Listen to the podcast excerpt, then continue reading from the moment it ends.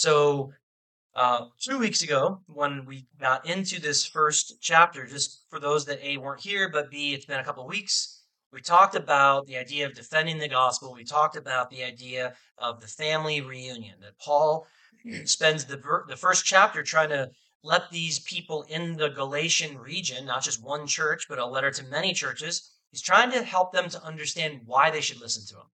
You can you can tell people a lot of stuff. You can walk up to somebody on the street and be like, "Excuse me, sir, I know I don't know you, but I'm going to give you some life advice." They're like, "Who are you? why would I listen to you?" Paul has the unfortunate disadvantage of being somebody who they don't necessarily have a long track record with. Because when someone, I, I watch cop shows, okay? When someone is a plant, if you will, or a, like a carpetbagger politician that just moves to a place because it's easier because no one's running and they're like, hey, I love, I'm a Wyoming guy. I, I like, or, or whatever, North Dakota. Like you, you go to a place that there's not a lot of people. You think maybe you can, you can beat the candidate there or something in this case, he's trying to defend the gospel through who he was as a person. He's the most Jewish, more than any of the Judaizers that are there. He understands it. He's also trying to get them to understand that he didn't get his message from the guys down in Jerusalem or anybody down in Jerusalem. That he's like, God gave this to me personally. So here's why. And it's the same message. So two weeks ago, we, we, we learned that he went to Jerusalem and they were all on the same page hadn't been around each other, hadn't even listened to the same people, like other people teaching. But the gospel went out the same way Jesus gave it to Peter and the boys, as the same gospel that Paul, Paul was given in the desert, in the Arabian desert. So we talk about leveling the playing field. I love this um, this first verse I want to read. Um, verse 11. Now, when Peter had come to Antioch, I withstood him to his face because he was to be blamed. The verse right before that, they talked about like they came together, they're on the same page, and then they're all like, hey, let's just, instead of making new converts be circumcised or go back to the law or try and justify themselves because we're also Jewish, let's just all agree that the gospel is the gospel alone. Jesus, um, what Jesus did on the cross through faith alone. And guys, only, only thing we're going to ask of you as a church is to just remember the poor, which Jesus would have told the disciples many times. Just remember the poor. But as for the gospel, it stands on its own. The only thing we would ask of you guys up in Antioch, you missionaries, is just remember the poor. Translation, we don't really have much money here in Jerusalem. So thanks for the financial offering and keep it coming. Um, we're going to launch a website so you guys can give from Antioch. It's going to be way better. So, um, so Peter comes to Antioch, and it's not like the next day. It's not like four hours later. It's probably a little bit of time. Commentators guess that it's within weeks or months. We don't know. He doesn't say. And it's in Acts is not covered the actual time, how long it took. But when Peter came to Antioch, which was kind of like the missionary hub, if you would, outside of Israel, a little north and west of Israel, I withstood him to his face because he was to be blamed. Now, to go after Peter, who is, if you will, I mean, he's not the Pope. I don't know where that comes from, but Peter was kind of like the guy in charge, if you will. I love what Donald Campbell says.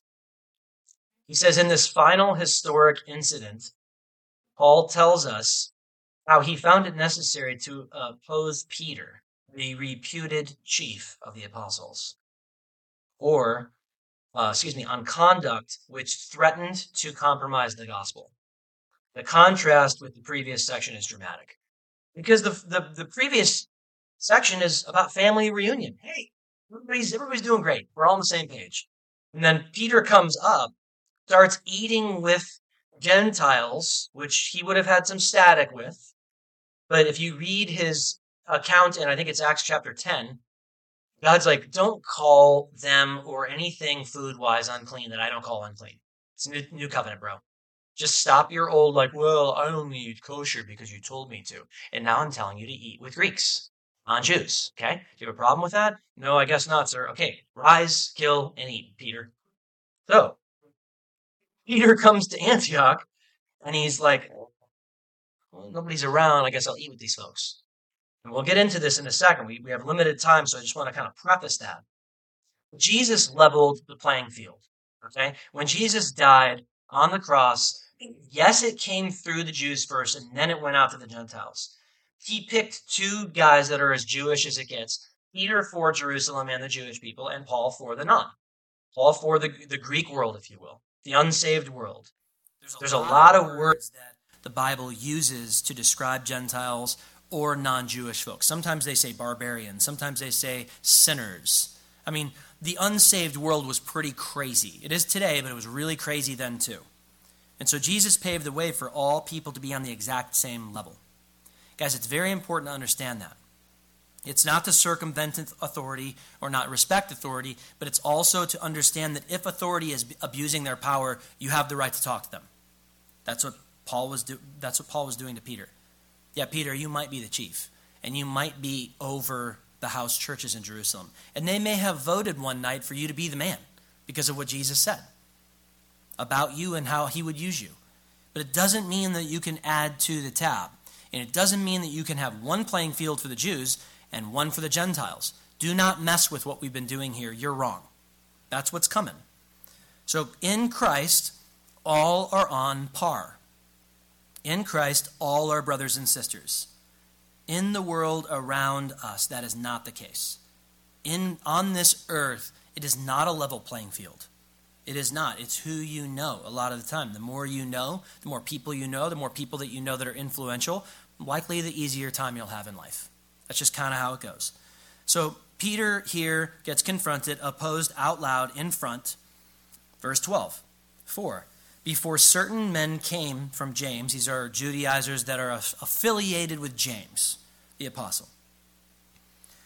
He would eat with the Gentiles. Peter would have no problem eating with people that were not Jewish. But when these folks came, he withdrew and separated himself, fearing those who were of the circumcision. And the rest of the Jews also played the hypocrite with him, so that even Barnabas was carried away with their hypocrisy. But I, when I saw that they were not straightforward about the truth of the gospel, I said to Peter before them all, If you, being a Jew, live in the manner of the Gentiles and not as the Jews, why do you compel the Gentiles to live as Jews? It's very, very simple. There's two standards here, Peter. When these guys weren't here, you can call them dignitaries, emissaries, whatever you want to call them, people who, because of your background, you're kind of enamored with them. You want them to think well of you. Guys, we know this. We know there are some things that don't really translate that well to our culture. This one does.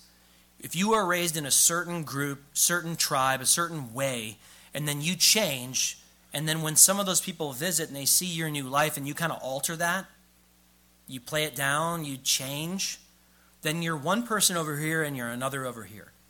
And that is hypocrisy. And that is you know, sometimes people say, well, I don't want to go to church because there's hypocrites there. Yes, join the club, bro. You're welcome in. Because all people are hypocrites. They may not all be on the same level of hypocrisy, but all people have had a double life at some point in their life. All people struggle with standards here and standards there, depending on where they are. Um, it's just the way it is.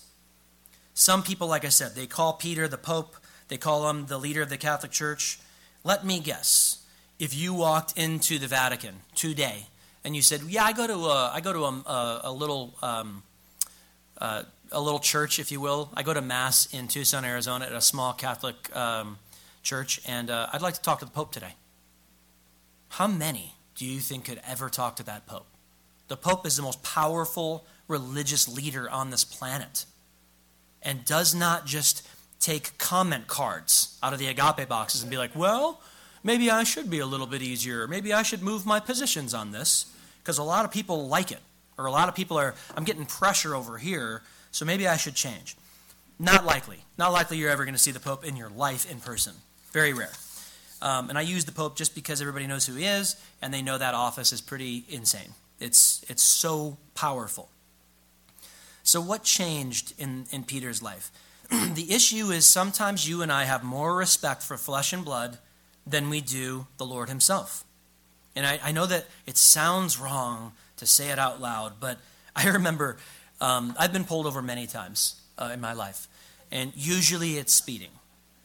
It's been a long time, but when I first got my license, I was pulled over quite a bit and cited each and every time just because I looked like I was 12, and I think the cops were like, you know what, you're only ever going to learn if we if we punish you. So I, used to, I was used to going to court a lot back in the day. And when I would get pulled over, especially if later on in life I got a warning or if I got like a, a written warning, I was so different for like the next week, two weeks, three weeks. And then it just kind of wears off. And it's like, well, why are you why are you changing how you really are just because a guy once talked to you for 10 minutes? Because I am afraid of the law. I'm afraid of the law man. I fought the law and the law won. It never doesn't. I was at that concert about 40 years ago with my dad. Um, I'll never forget it. But Neil Diamond is so boring. He, it was a Neil Diamond show with whoever uh, the other guy was. I don't remember. I don't remember names other than Neil Diamond. It was just so boring. Um, Neil Diamond is just boring. I'm sorry. I, don't, I don't understand why, why he's that big. But for me, like, like why, why is Jesus is my co-pilot, the bumper sticker, why is that not enough? Why is getting in the car going, all right, Jesus, put on your seatbelt. You're going to need it. And then just let's drive. Let's drive cool. Why is it that I would drive differently there than in the Costco parking lot the day before Thanksgiving? Please, Shannon, let's not go to th- uh, Costco this coming Wednesday like we usually end up having to do.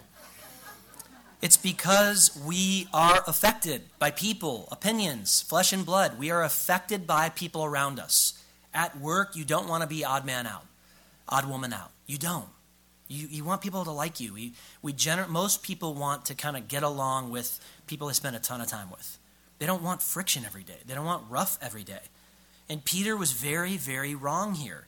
And what I think the text is also showing us, in addition to just telling us that this happened, is it's not trying to paint all Christians as perfect. The guys that started the churches weren't perfect. They had conflict, they were human beings, they had issues. And Paul thought this to be such a big deal, he did it in front of people. He didn't, he didn't pull them aside quietly and be like, hey man, probably should be a little bit more consistent. Some of these Jewish, some of these Gentile people are being like, we're not really that welcome here. It's, it's, it's no difference in standard from Paul or Peter or James or John to you and I. We're all in the exact same family. We're all in the exact same faith. And we do have to remember that sometimes we show favoritism, sometimes we give certain people a pass, that we wouldn't give over here. And we have to take those things to the Lord and be like, look, God, I don't want to be that person. I want to be the same person at home as I am when no one's watching, as I am when I'm around people at work or, or friends and family. And so in verse 15, he says, We who are Jews by nature and not sinners of the Gentiles, that's once again a, a non a non Jewish word basically knowing that a man is not justified by the works of the law, but by faith in Jesus Christ. Even we have believed in Jesus Christ, that we might be justified by faith in Christ and not by works of the law. For by the works of the law, no flesh can be justified. That word, justified, does not come into play as much as you might think. And so, what he's trying to show when we say that word nowadays, oh, are you trying to justify yourself? It kind of stings a little bit when someone says that because it is a big deal. How are you justified? How are you and I made right? How are we declared righteous when we are definitely not that on our own? Because of someone else's gift, because of someone else's sacrifice. He's saying, Peter, you and I are no different than these people. We are both as Jewish as it gets, but they are in the faith, and you are leading them astray. You are teaching them a second standard. And for us, we need to we need to look at all of our standards, like whatever they are, and say, is this okay? And is this going to lead someone astray? But if while we seek to be justified by Christ, we ourselves also are found sinners, is Christ therefore a minister of sin? Certainly not. So there's a lot in here, but there's no free pass, is the point. He's not giving a free pass. Jesus doesn't give us a free pass. It's like everybody enters the same way. Jesus could have abused his power as Son of God. He never walked into the temple, Holy of Holies. Hey, Dad, what's going on? like the little, rich brat of a billionaire's son that walks right into meetings and disrespects all the men that his father has put on the board. Uh, he walks in drunk or whatever. Oh, I'm a big idiot, but he's my dad, so I can do whatever I want. No, that's how Americans are. there's movies all about that. And there's, there's, there's even terms trust fund kids. Oh, that's a trust fund kid, so what do you expect? He walks in and, and upsets his father's you know, board meeting because he, he, because he can, because no one else can. It feels special to be the guy who the standards don't apply.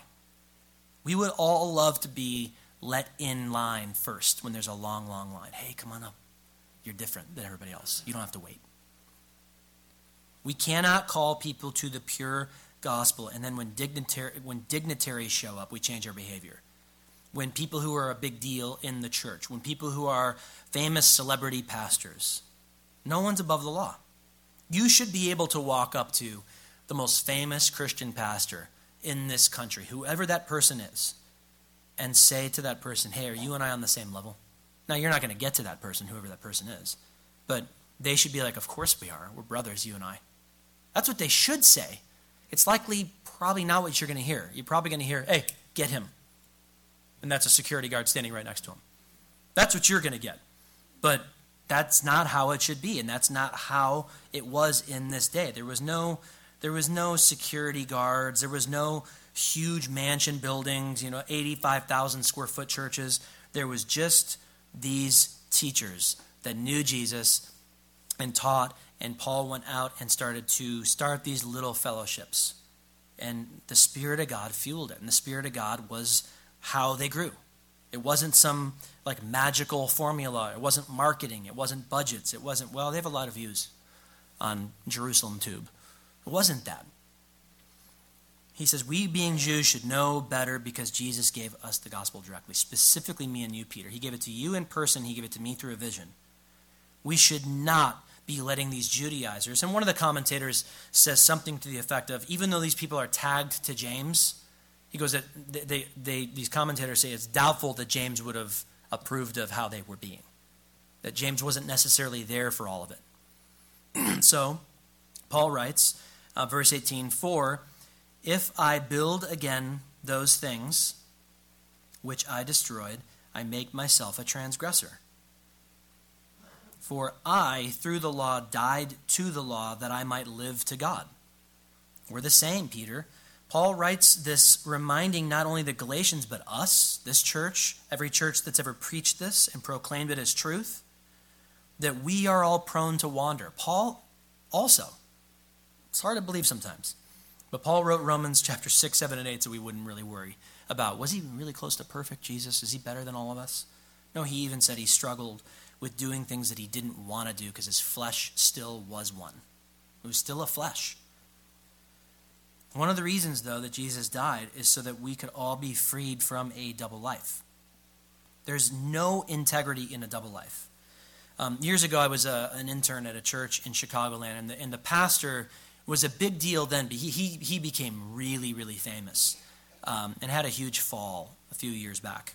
Um, was removed from his ministry, but tens of thousands of people in the, in the, churches and plants all over the country. But before this, the church was a, a meager 3,000 when I worked there, um, but only had one church. They eventually had a bunch of these churches. And I had known about him and listened to him on the radio for many years, and I was a Moody Bible Institute student and I was an intern for the I was a paid intern for the junior high ministry, which his son was in my group. And I remember thinking when this guy shows up, like I'm a little bit nervous because he's a larger than life personality. But I remember saying something. I remember um, him walking up on a smaller group of us, the youth pastor, me, and a few other kids. And I remember talking, and he showed up in the group, and then I said something that I knew would make him really happy, like one of his taglines. And he's like, Yeah, right on, right on, whoever you are. And I was like, Oh, that felt good. He knows who I am. Not really. He didn't actually know your name. He didn't say your name. But I remember thinking, like, why in the world, if I'm being honest with myself, why does that matter more than Jesus caring about me? This is just a guy. And he's been removed. He's a disgrace now. But he wasn't then. He was a big deal then. But in reality, the most humble person in that entire church should be him. But he wasn't, and he was. That was one of the reasons he was removed. Is there was a lot of pride, and eventually uh, it made him fall. But Jesus died to level the playing field between the Jews and the Gentiles. The megachurch, like the guys more famous than Joel Osteen, and the guys that have a 10 person home Bible fellowship and no one's ever heard of them, and they've, they have no footprint on the internet, and they would never, and nobody will ever hear of them.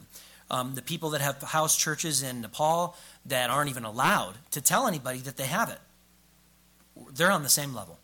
Whoever the, the most famous person God's going to ask him the exact same question Why should I let you into my heaven? Well, because your son has paid my price, and he is my Savior. Versus, well, did you see how many people I had at my church? Did you see how many books I sold? It's not going to get you in, man. This is no back door. There's a level playing field. Free men, slaves, kings, the poor, throughout history.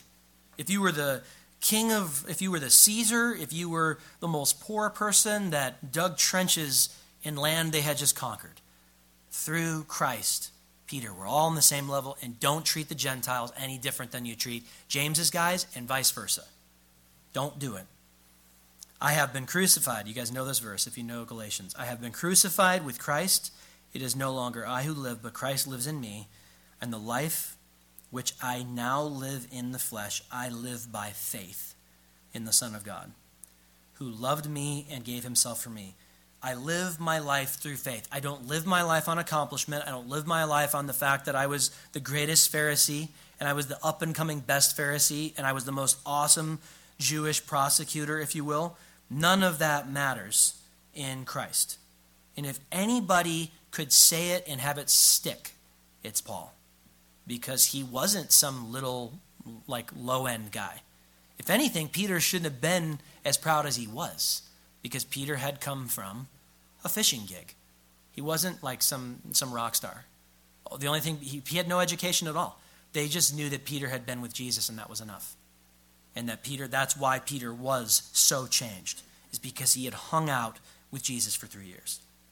And I love 20 and 21 because these are this is the crux. This is what brings us into the meat of galatians and we'll get into that uh, very shortly. But he said he says i do not set aside the grace of god.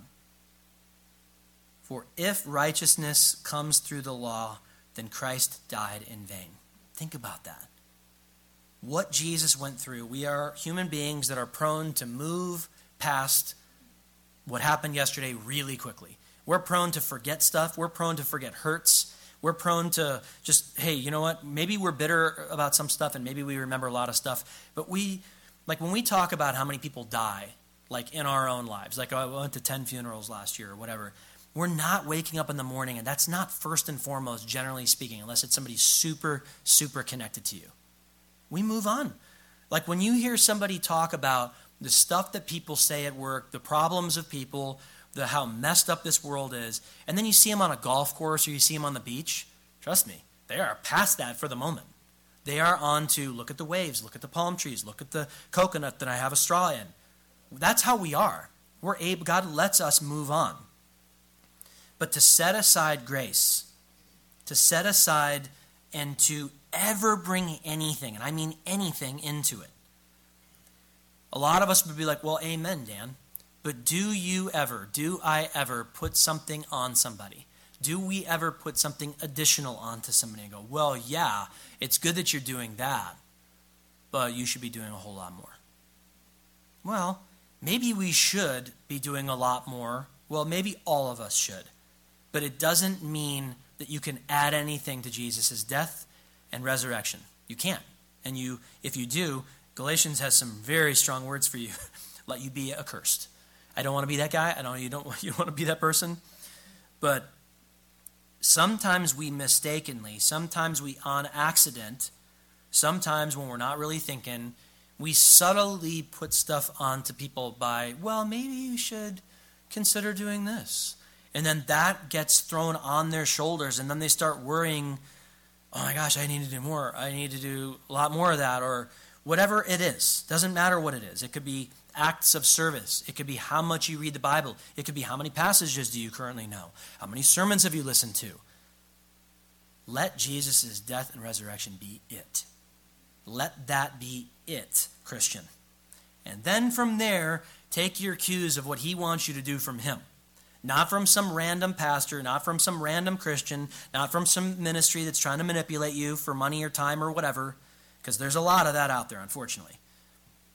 One of the most difficult things for us to realize is that we do set grace aside from time to time. We all do it. There's no human being that hasn't, because Paul has done it. Paul and Peter have done it in the New Testament. They, I mean, if Paul is saying to you, "What a wretch I am," Paul had some struggles. Sometimes I'm glad he doesn't tell us all of the individual dirty laundry, because I, I sometimes think that that gives people license to sin. When they're like, "Oh, Paul struggled with that, so it's okay if I do this because he was the all star." No, he's trying to get you to understand you're not going to be perfect. Don't dwell in sin. Don't revel in it. Don't practice it. And don't go hot tubbing in sin. But you will get into some if you live on this dirty earth. So let's move on. It's not something that anyone would say they do or want to do, or that they would ever want to do. But when you and I act one way with some group, and then we go to a religious practice or a religious service or whatever else, and we do something different or we act something different, that's two persons. That's two faces. That's hypocrisy. Whatever the case is, it's why we have to have the relationship. It's why Christianity is different than anything else. Because so many other religions are connected in one specific context, and then you leave that context, and it's like, well, I'm good. It's almost like taking a vitamin. Like, did you take your vitamin today? Yeah. So I can go eat donuts all day long. That's why I did it. Well, I guess it's good that you took the vitamin, but I don't know about the other stuff. Well, but I do take in my daily amount of niacin or whatever that junk is. Okay. You also take in eight years of cholesterol in a day. So that's not going to be good either.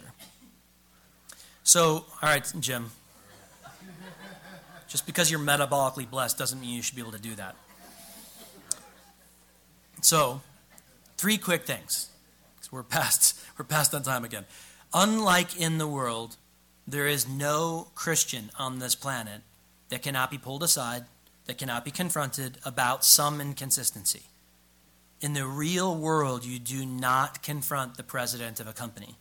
You don't confront your boss. You don't pull him aside. Be like, I'm going to rip you. Come here you're done with the company. You don't work there anymore. The second you've done that, some high profile celebrity without major consequence to your own life. When we are all under the exact same law, which is grace, no one is untouchable. We need each other.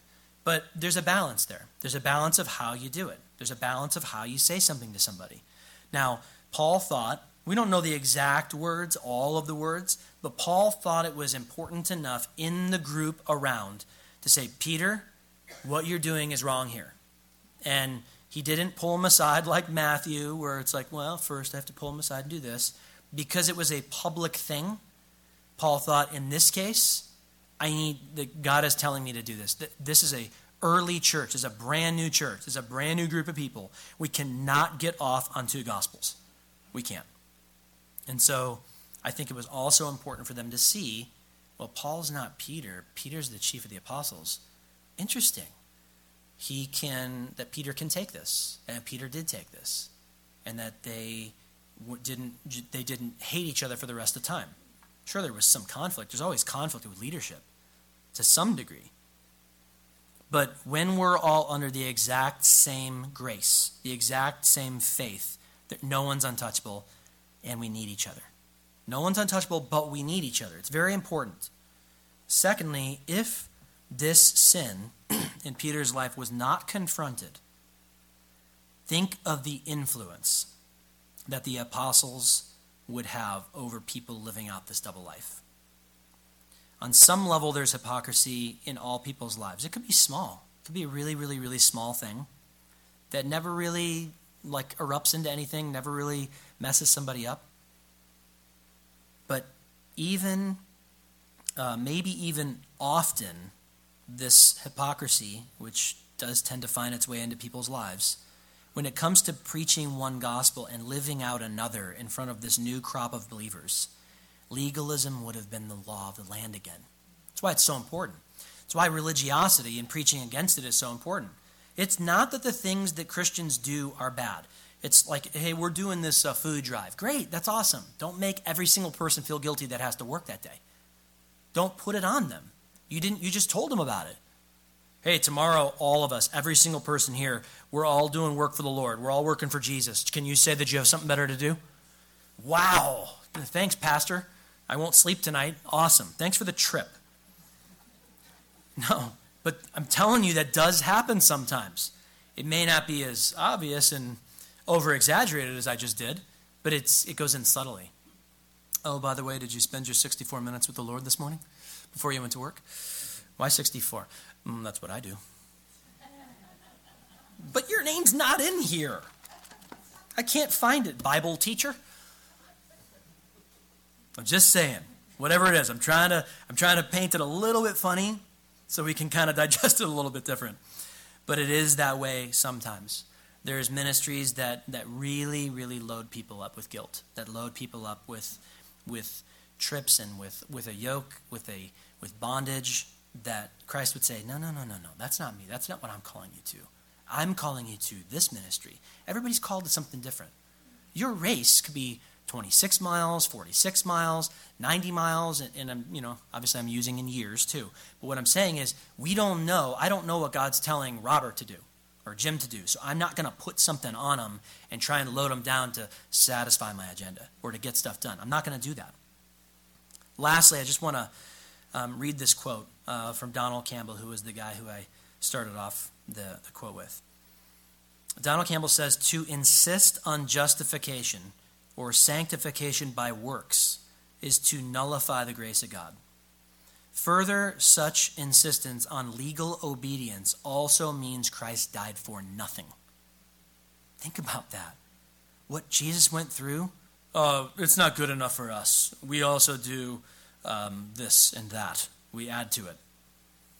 If righteousness comes by keeping the law, the cross was futile and also the biggest mistake ever made in the universe. Why? Because it was the only innocent man that ever died. So, what's the point? The point is, verse 21 I don't set aside the grace of God. I don't, I don't go, well, just move it out of the way so I can put my agenda on the front porch or right in front and center. No. I don't set aside the grace of God. For if righteousness comes through the law, then Christ died in vain. Now you might go, well, was, was it really what Peter did? Was it really that bad? Yeah, it was really that bad. Because what it did is it made other people who thought Jesus was enough go, he's probably not enough. And that is a billboard sin for being accursed. That is a scary thing. Paul loved Peter. That's why I told him this. Peter, don't do that, man. Don't come up here and bring your Judaism and your legalizer buddies up here and start acting one way and acting like they're a big deal. They're not dignitaries. They're nothing. They don't even believe what we believe but they're big deals, and so you fear them because back in the day they mocked you, and back in the day you were afraid of them. But you don't need to be afraid of them anymore. They need to come to Christ just like you and I did. Amen? Let's pray. Father God, we thank you for um, just ha- allowing us to have this gospel in front of us, that, that we would have letters. Um, 1900 years later in our in our hands god that help us navigate that help us compass through this life I, I do pray, Lord, for those that are feeling guilt, that are feeling shame, that are feeling like they aren't doing enough or that they are not carrying their weight. God, help them know that they could never carry their weight by themselves. And God, that it is by grace through faith, it is not by works, lest any person could ever brag. God, help us with that. Help us to know when we're, when we're manipulating it. Help us to know when we're double lifing it. Help us to know, Lord, how to how to be pulled back into that simple, loving relationship with you. In Jesus' name, amen.